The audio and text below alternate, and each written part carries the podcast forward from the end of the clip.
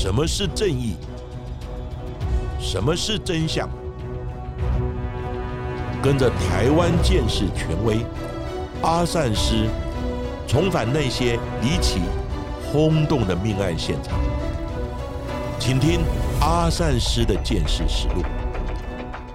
各位听众朋友，大家好，欢迎收听今天的阿善师的剑士实录。我是剑士专家阿善师谢松善。大家好，我是子荣。在上一集的节目当中，跟大家谈到了鲁人勒赎并且分尸的案件，凶嫌欧阳荣尽管六度被判死，不过至今仍依然关押在监狱当中。而在台湾的司法制度里，死刑犯依法每天应该有一个小时的运动时间，可以到户外放放风，其余的时间都得待在一平多大小的单人牢房当中。但实际执行上，运动的时间可能只有半个小时而已，而且还不是天天都有。所以这些自由的时间对于死刑犯来说，真的是弥足珍贵。一般来说，死刑犯很难有机会能够真正的离开监狱，但是欧阳荣在民国一百零七年的七月，却有机会短暂的离开牢房，重见天日，是因为他要帮之前的狱友林金贵出庭当证人。林金贵在民国九十六年五月被指控在高雄凤山持枪强盗射杀王姓计程车司机，而当年的十月，他被逮捕之后遭到了收押。九十九年判决无期徒刑定验之后入狱服刑。不过，他的姐姐后来也找到了一张案发前两个月林金贵拍的短头发的大头照，指控凶手应该另有其人。于是，林金贵也申请再审。欧阳荣曾说，之前跟林金贵一同被关押在高雄看守所的时候，就曾听过林金贵他讲杀人的细节，因此检方曾申请借题传唤欧阳荣出庭作证一小时。不过在庭上，欧阳荣对于九年前供词，他表示说，那都是在放风的时候听来的，包括他在哪里叫计程车啦。哪里上车等等细节，全部都是他听说的，并没有直接和林金贵对话过。他甚至当庭爆料林金贵曾经教过他如何来躲过测谎，所以呢，非常谢谢他。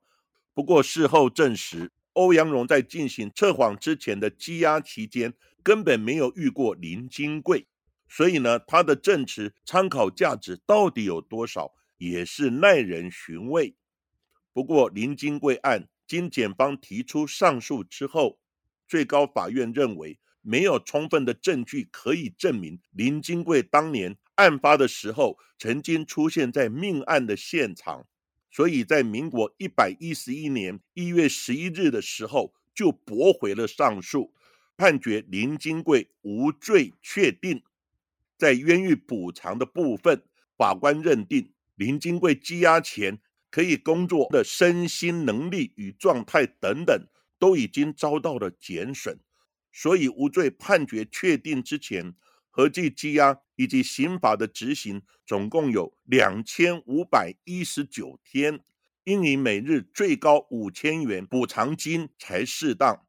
所以刑事补偿应支付他一千两百五十九万五千元，但是还可上诉。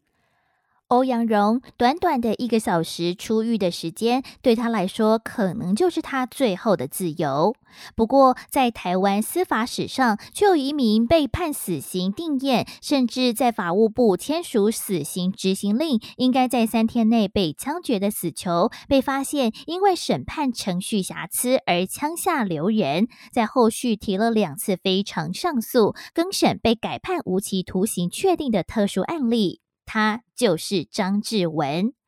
张志文因为在民国八十五年五月间与同伙一同犯下掳人勒赎、杀人、遗弃尸体罪，被判处死刑。尽管后续死里逃生，获判无期徒刑，也成功申请假释出狱。不过他在假释期间施用毒品以及车祸肇事逃逸，被判处有期徒刑两个月到六个月，遭到了检察官撤销假释，必须执行残刑二十五年。张志文也向法院申明。明异议，最终遭到驳回。而到底张志文与同伙犯下了什么样的案件？那检察总长为何又枪下留人，甚至更审翻案呢？那他又为何会向法院声明异议呢？阿善石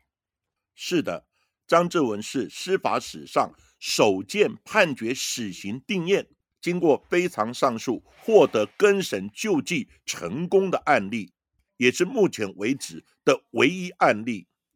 人都即将要枪决伏法了，但是却因为诉讼程序的瑕疵，反而保住了一命。不过他却没有珍惜老天爷给他的机会，再次的犯罪，又得回去监狱关满二十五年的刑期。而张志文跟同伙所犯下的掳人勒赎案件。那要回溯到民国八十五年五月份的时候，这起案件的主谋与发起者其实是一名叫做张玉成的男子。那张志文与张玉成是朋友的关系，而张玉成虽然在中国已经有了正式结婚登记的太太，不过在台湾他也跟蔡美儿交往，而成为男女朋友的关系。两人租屋同居在基隆市一间民宅的四楼，两人平时的生活开销很大，因此生活颇为拮据。他也时常为了钱而烦恼不已。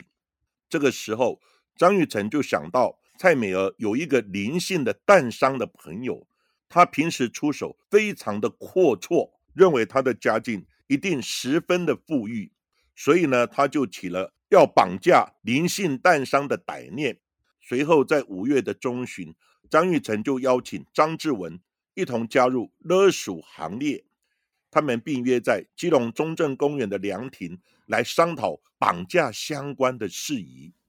张志文另外也特别南下台中，找了好友庄德明，另外还有一名白文义，一同来研究勒赎绑架的流程，并且分工。先由张玉成和蔡美娥大致描述灵性诞生相关的资讯，还有生活概况之后，四名男子就分别开了两台车跟踪被害人，借此了解他的生活作息以及动态，好做后续掳人勒赎的策划准备。不过，在这个时候，白文义在跟踪观察多次之后，因为心生畏惧，而在五月二十号之前就借故躲避，之后也没有继续共同犯案。而另外三人在跟踪多日之后，发现并没有好的下手时机，所以就建议由蔡美娥出面，邀请灵性蛋商一同去 KTV 或者是打保龄球，来借此找机会下手将他掳走。蔡美娥在五月二十一号的晚间七点，约了零星蛋商一同到了基隆的歌来 KTV 唱歌。而唱完歌之后，两人又一同开车前往保龄球馆续摊。而这时候，张玉成、张志文还有庄德明三个人也带着事先准备好的犯案工具，开着车尾随他们，一路穿梭在基隆的大街小巷，等待犯案时机的来临。那蔡美娥跟被害人在大五轮保龄球馆一直待到晚上十一点多，等到打完球出来，准备开车离开的时候，埋伏多时的三人随即冲出，先由张玉成持登山刀抵住林姓弹伤的腹部，并抢走他手中的车钥匙。那张志文再接手，用登山刀的刀柄殴击林姓弹伤的头顶部。并且将他押上林姓弹伤的小轿车。那为了取信被害人庄德明，也假装一同绑架蔡美娥，并用事先准备好的手铐将他们两人铐在一起，然后再用白色的胶带将他们眼睛、嘴巴封住。一行五个人分别开着两辆的轿车，成功的将林姓弹伤掳走。两辆车顺着基隆暖东峡谷产业道路开去，中途还假装要将蔡美娥押往其他的地方，其实是庄德明将蔡美娥先送回他的租屋处。到了午夜十二点钟左右，留下来的张玉成、张志文再将被害人再往山顶。原本他们准备打电话给家属来进行勒索，但是想想。家属现在可能在半夜无法筹出巨额的赎款，也怕事件有所闪失，暴露了行踪，所以他们先将林姓的弹伤反锁在车内，然后丢包在山上隐秘的地方。在等庄德敏回来会合之后，三人一起开车下山到卡拉 OK 来饮酒及用餐，庆祝他们的绑架计谋及行动顺利得逞。在酒足饭饱之后，三个人开车上山，准备在天亮之后向家属勒赎。但是没想到，就在快要到定点的时候，车子突然抛锚了。之后又发现蒙住灵性弹伤眼睛的胶带已经脱落，怕已经被人发现，所以在赶紧开着被害人的车子前往别处躲藏。而期间，林姓富商不断的大声挣扎呼救，也激怒了其他三人，对他的腹部不断的拳打脚踢，让他倒卧在地，并加强对他的捆绑与束缚。也因为有了先前胶带脱落的经验，所以在这一次捆绑被害人的时候，他们就特别谨慎。张志文就下意识用力紧紧的抓住林姓弹伤的咽喉处来控制他，也导致被害人的咽喉两侧压伤，咽喉、声带、气管抓压伤。再加上先前张志文也用了登山刀重击了负伤的头部、大脑蜘蛛网膜还有软网膜出血，而最后林姓负伤。因为出血过多，当场死亡。那三个人见状也吓了一大跳，所以他们决定要将被害人弃尸在山林之中。因此，先将他的尸体推入小客车的前座，并将车子开到情人湖的山顶一处空地来弃置。不过，到了山顶的时候，发现有计程车，生怕事机败露，所以他们又将车子，所以。所以他们，所以，所以他们又将车子开到情人湖山上的产业道路旁的小路之内，再将林姓弹伤的尸体放在前座，连同车辆一并弃置在小路之中。随后，三人就纷纷将穿戴的手套丢弃在草丛之中，也分别下山返家。一直到早上七点钟，张志文和庄德明。就将抛锚的车子拖回了张玉成租屋的地方，并且在租屋处开始执行勒赎的计划。张玉成先后在九点二十二分、十二点四十五分以及下午两点二十九分，分别在基隆市的中正公园、仁义路、基隆市邮局旁等地方，以公共电话打电话到被害人的家中。向被害人的母亲勒索新台币三百万元。在晚上七点多，张玉成回到家，发现同居女友蔡美娥遭到了警方的传唤，生怕掳人勒索的事情已经东窗事发，所以三个人纷纷的南下到了台中来藏匿，并且将作案用的手铐、登山刀等等的物品沿路丢弃。案发三天后，五月二十四号的上午八点多，一名早起工作的除草工人赫然发现倒卧在车内、双手上铐、全身捆满胶带的林姓负伤的尸体，马上吓得立刻报警。警方到场进行采证，不过车子早就已经被整理干净，而车内的陈设整齐，并没有留下指纹等等的迹证，只在车内查获手铐一副以及捆绑被害人的黄色胶带一卷等等的物证。但是警方也透过了林姓富商的通联记录，再加上先前传唤蔡美娥时说辞中的疑点，也识破了这起掳人勒赎的计谋，并且在六月三号下午六点，巡线在台中丰原市将躲藏的主谋张玉成拘提到案。不过，案件的侦查也耗费了不少的时间，在调查半年之后，民国八十六年一月二十九日。才分别在台中丰原市查获了张志文以及庄德明，并且在侦讯过后，巡线查获蔡美娥以及白文印同为共犯的事实，也因而顺利侦破这一起基隆弹伤被掳人勒赎杀人的案件。在侦查及庭审的过程当中，主要的三名嫌犯张玉成、张志文以及庄德明都对案情以及犯罪的行为坦诚不讳，并且完整交代作案的细节，坦诚他们确实密谋要绑架林姓富商来勒索巨款。不过在过程当中，不甚意外的将被害人勒毙死亡。他们也强调，作案的主要目的是想要钱财，并非要杀人。他们也表示。将车辆开到产业道路旁的小路的时候，发现被害人还有呼吸，他们还特别开了窗户保持通风，所以并没有要杀人的意图。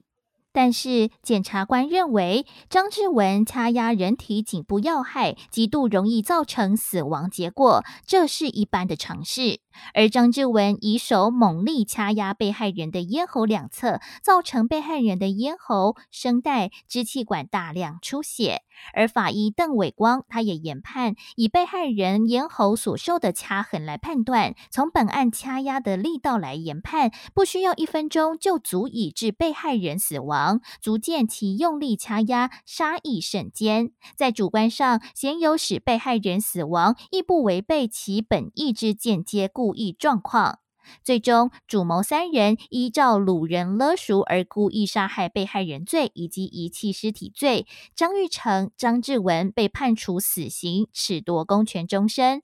庄德明则被判无期徒刑确定，而协助掳人的蔡美娥被判处有期徒刑十五年，白文义被判处有期徒刑两年确定，而张玉成也在民国八十八年在台北枪决伏法了。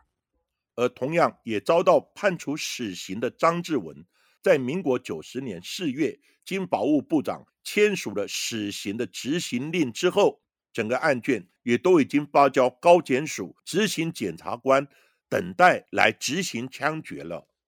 不过，因为最高检察署的检察官叫孙长勋，他在翻阅定验的案卷时，发现案卷内并没有律师的辩护书状。也就是张志文并未获得实质辩护，即被判处死刑定验，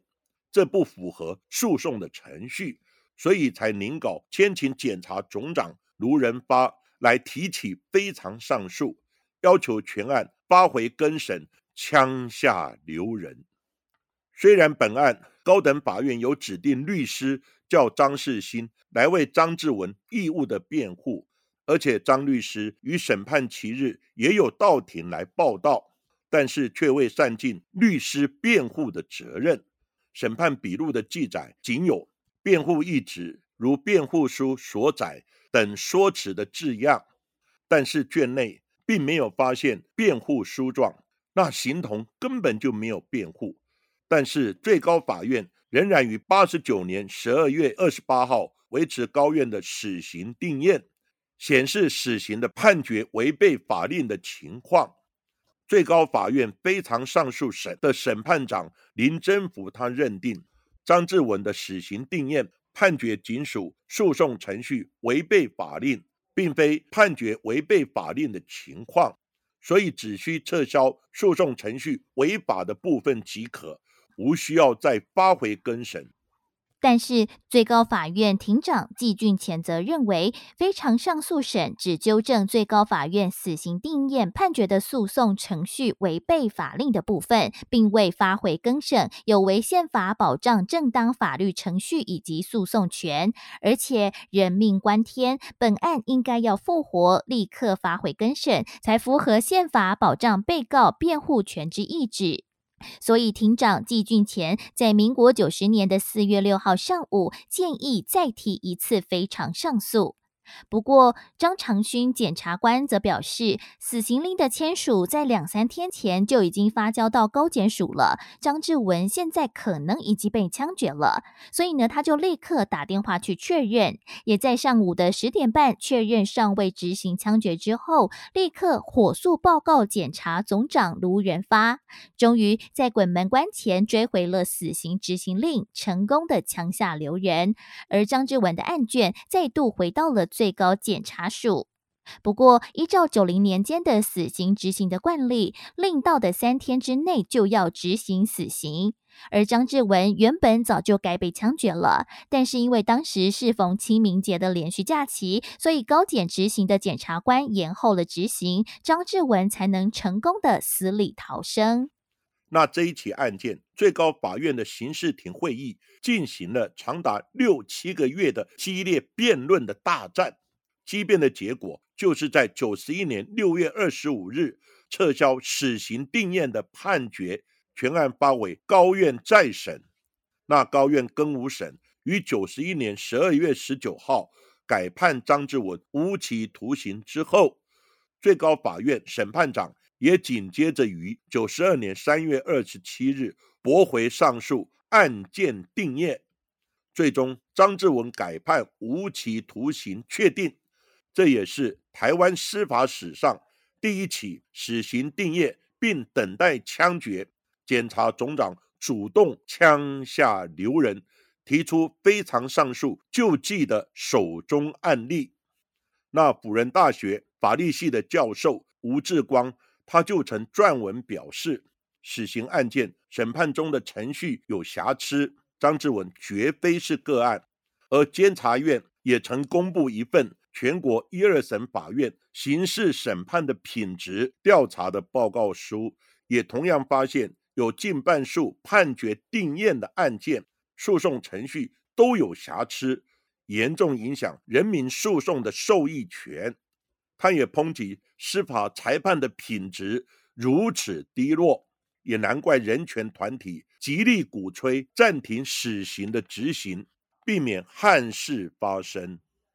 张志文成功逃死，获得无期徒刑的判决。他从民国八十五年入监，直到民国一百零一年的五月间获准假释出监，一共服刑十七年多。原本以为重获新生，重返自由。不过，张志文在一百零七年五月与他人发生车祸，肇事逃逸。虽然与被害人已经达成和解，但是被判处有期徒刑六个月。另外，在一百零八年间，为了照顾离癌住院治疗的女友以及维持生计，在身心俱疲的情况之下，也食用了毒品，也分别被判处了两个月、四个月、三个月、六个月等等的刑期。经过通气之后，假释撤销，需执行残刑二十五年。根据刑法第七十八条的规定，假释中因为故意犯罪受有期徒刑以上宣告者，撤销其假释。而刑法在民国九十四年已经将无期徒刑的假释门槛拉高为二十五年，不过张志文适用的是旧法，旧法假释的门槛为十年。而在现行的规定当中，当无期徒刑者假释出狱，又因再犯他罪被撤销假释，必须从零开始回到监狱，再执行二十五年的残刑，然后再接续执行后续犯罪的刑期。不过，司法院大法官在一百零九年十一月也做出了七九六号的解释，认定受假释人受缓刑或六个月以下有期徒刑宣告，一律撤销假释，有抵触宪法第二十三条比例原则，也违背了宪法第八条保障人身自由之意旨，宣告即日起失效。因此，各个监所数百位有相同遭遇的受刑人也纷纷向法院声明异议，请求撤销检察官的执行指挥书。而张志文也同样在释字七九六号宣告之后，也向法院声明异议，但是在民国一百一十年的四月遭到了法院的驳回。而至于张志文的近况，在向狱方查证之后，证实他已经在狱中病逝了。好不容易重返自由的他，最后的人生也同样在监狱当中度过，令人不胜唏嘘。那阿善师对于张志文案件的看法是：执行死刑是一个很严肃的课题，过程必须非常的慎重。如果真的诉讼程序有瑕疵，那就必须提非常上诉，让案件有再审厘清的机会。那张志文案。就是因为发回高等法院再审，而最后被判无期徒刑，幸运逃过一死。那这也凸显法官对相同的案件以及市政，也可能会有不同自由新政的判决结果。那就要看被告的案件是分给哪一组的法官的运气而定喽。总而言之，只要你不犯案，就不会有这些顾忌。在本案从死刑改判为无期徒刑的辩论过程之中，也看到了侦审的过程仍然有许多司法诉讼程序的瑕疵，是值得我们重视以及改革。此外，在张志文案的开头，我们有讲到林金贵的案件，他是涉嫌持枪强盗以及杀害一位计程车司机，经过路人的指认以及街头模糊的摄录影像而被逮捕及被判有罪。后来是他的姐姐找到案发前两个月所拍的短发的大头照，后来经过医生的出庭作证，他说我们的头发。一个月大约生长一公分左右，所以不可能从短发在两三个月的期间就长成披头的长发，以及当时模糊的街头录像，经过更精确的现代科学影像技术强化及鉴定比对，发现影像跟林金贵两者应该不是同一个人，所以最后才改判无罪。这也证明鉴识科学。在司法审判、廉洁证明或否定排除有罪的重要性。而今天的张志文死刑改判的案件就为大家讲到这里。在今天阿善事件是实录的节目最后，要感谢近期赞助我们的台中布莱恩的支持哦。另外呢，布莱恩也想请问阿善师说，在现场见识以及法医解剖之后，发现两者的结果有差异性，会以什么样的方式来找到事件的真相呢？想请阿善师来做解答。是的。首先要感谢布莱恩的赞助以及支持。关于你提到的问题，就是见识跟法医的结果如有不同，那要如何才能找到事实的真相呢？其实，一件命案的侦查厘清或移送起诉，它是一项团队合作的工作，